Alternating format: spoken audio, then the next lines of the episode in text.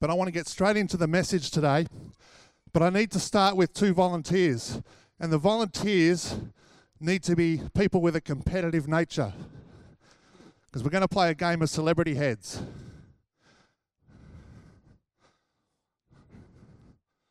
Who's competitive here? Dob somebody in. Jed.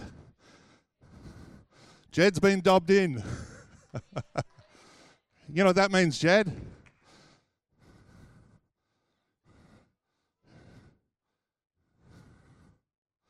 You know what that means, Jed?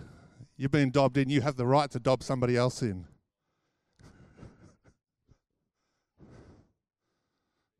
Dad. I won't say his name, but it was Dad.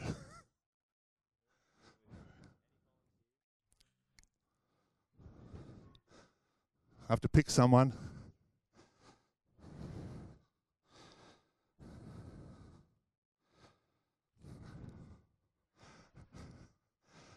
Excellent. Now, I need you guys, all is fair in love and war. Just guys stand in the middle here. Now, does everyone know how to play celebrity heads? These guys get to ask a question. They'll have uh, a name on their head. Fear. Yes. That's it. Which would make me love. That's it. All right, can you guys just hold these up for me? We're going to just hold them up for everyone to see. Now, these feelings actually are the root of a whole range of things that can happen in our lives. So, we're just going to hold up some of these. I've got tape along the front, so we're just going to tape them to your sign. I need you to tell me is greed linked to fear or love? Okay. Attach it to that one. Blessing. Attached to fear or love? Love. Worry. Anxiety. Fear. We're going to load Jed up quickly. Compassion. Bernie's on the ball with this. We should have had him up here. Consideration. Selfishness kindness, insecurity, and the last one is care or caring, goes under love. Right, if you guys hold those up. Now, is love, are the feelings you get from love or that you're, you're expressing through love, are they inward or are they outward? They're outward. That's all right. The arrow is the main key. Hold that next to next to love. And fear is it inward or outward? Inward.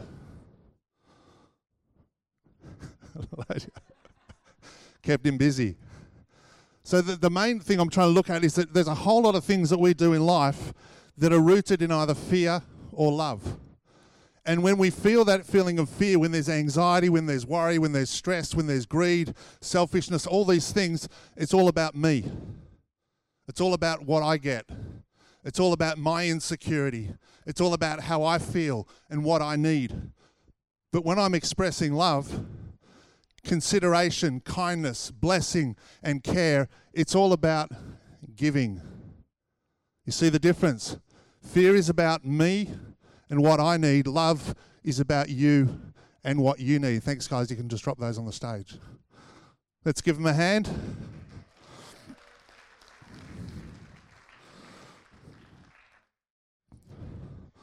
And I want to start with a story of the Good Samaritan from Luke chapter 10.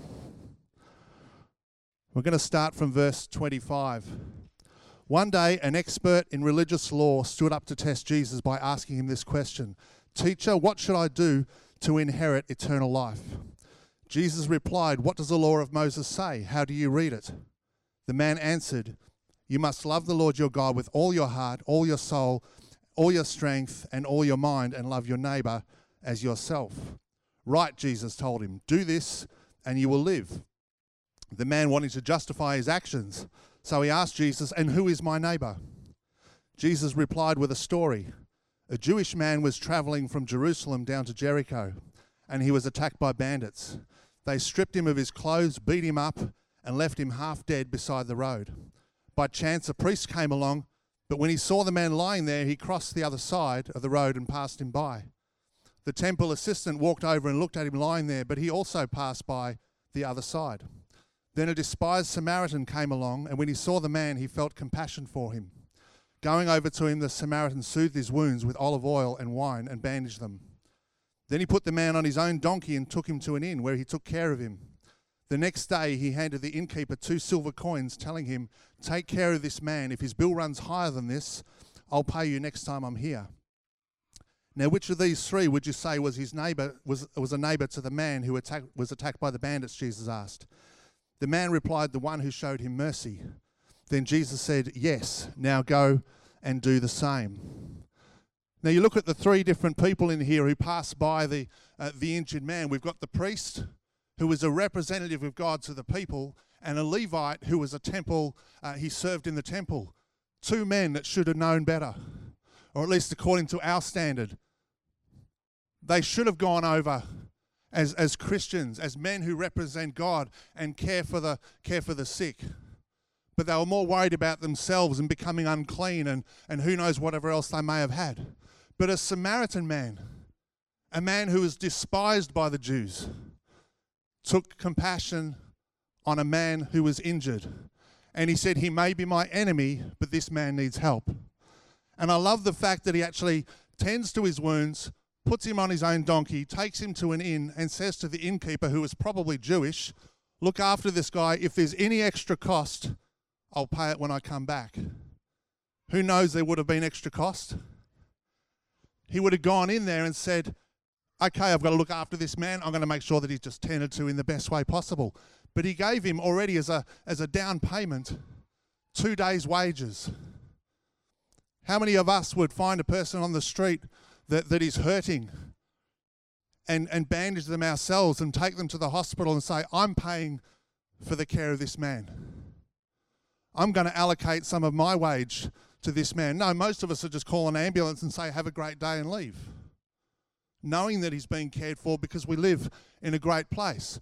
But this man took it upon himself to show the love and care to a man who was his enemy. The Samaritan was a religious man, but he reached out to care for someone that his culture said he didn't have to. And we can find it easy to say, well, it's somebody else's problem. But care is something that God wants us to do. And it's all rooted in love. And as we said before, love is an outward emotion. Love is not about me. Love is not about me getting, love is about me giving. And when I when I express love to someone, when I express care and compassion to somebody, I'm expressing Christ to that person. I'm being Christ with flesh on. Last week we looked at Acts 1 8. But you will receive power when the Holy Spirit comes upon you, and you will be my witnesses. We looked at the word witness being martyr, somebody who gives his life or her life for the gospel. And the true witness isn't somebody that just says something, the true witness is somebody who dies and says something. And we need to die to self. Care is about us caring for other people. It's not about me, what I want. The Samaritan man could have, he could have said, well, he's a Jew. He, does, he doesn't deserve anything.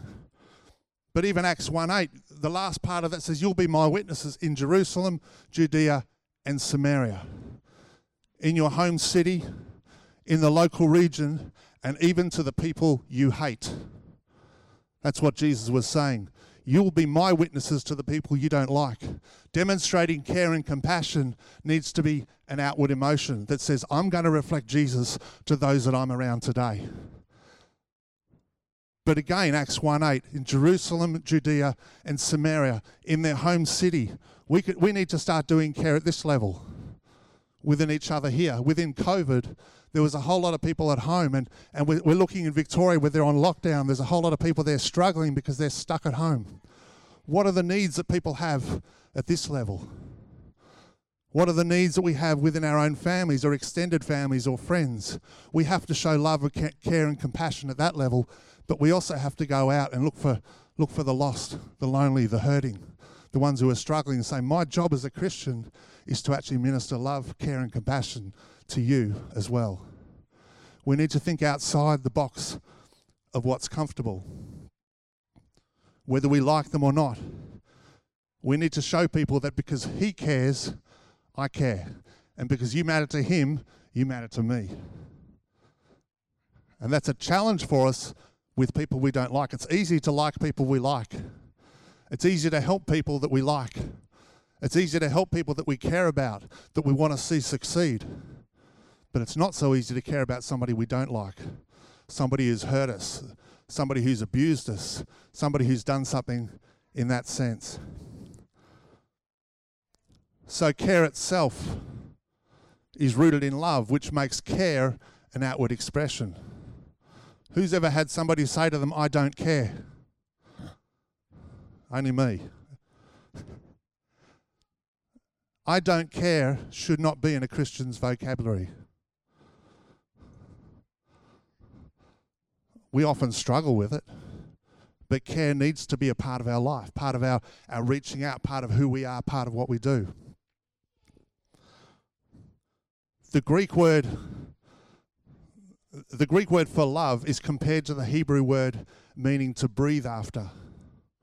And as I read that, I thought the Hebrews believe that the life is in the breath.